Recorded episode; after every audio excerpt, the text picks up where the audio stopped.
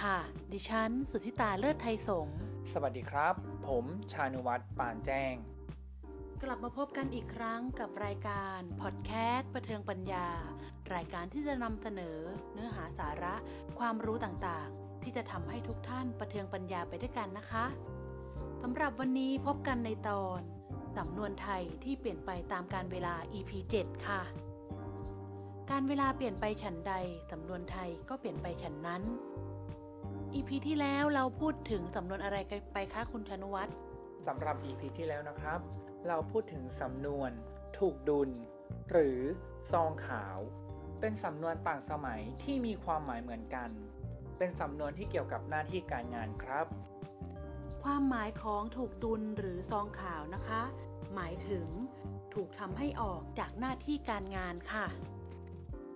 สำหรับวันนี้นะคะ ขอนำเสนอสำนวน ไปค้าถ่าน ไปบ้านเก่า ไปไหว้พระจุรามณี และสิ้นบุญ สิ้นกรรม เสียค่ะ ซึ่งสำนวนทั้งหมดนี้มีความหมายเช่นเดียวกัน แปลว่าตายค่ะ สำนวนเหล่านี้นะครับ เป็นสำนวนที่เกี่ยวกับวัฒนธรรมประเพณี สำนวนแรก ไปค้าถ่าน ที่มาของสำนวน คงเกิดจากประเพณีการเผาศพ เมื่อเผาศพแล้ว ศพนั้นจะกลายเป็นถ่านไปครับ สำนวนที่ 2 ไปบ้านเก่า หรือบางทีพูดกันว่า กลับบ้านเก่า คงจะเกิดจากความเชื่อที่ว่า โลกนี้เป็นคล้ายๆกับที่พักชั่วคราว แต่สำหรับคำว่าบ้านเก่านั้น หมายถึงที่ที่เคยอยู่กันมาก่อน หรือโลกก่อนหน้านี้ครับ สำนวนถัดไป ไปไหว้พระจุฬามณี ที่มาจากพิธีศพ มีการอาบน้ำศพ การมัดตาสัง แล้วทำกรวยใส่ดอกไม้ทุบเทียน ให้ศพ หรือคนตาย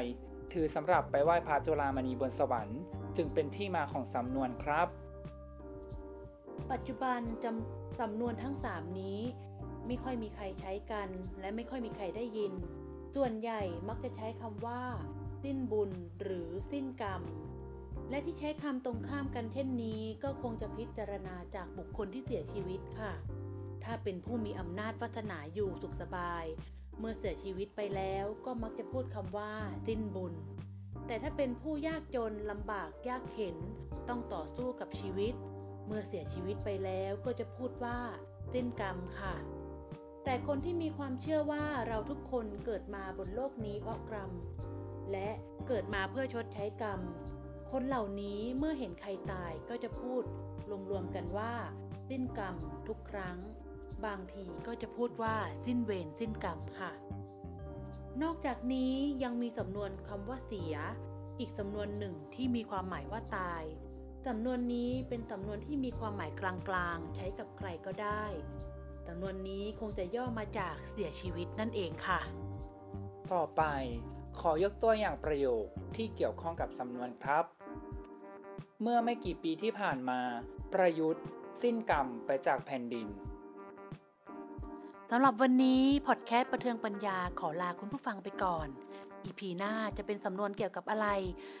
โปรดติดตามรับชมรับฟังกันต่อไปนะคะ อีพีนี้ขอลาไปก่อน สวัสดีค่ะ สวัสดีครับ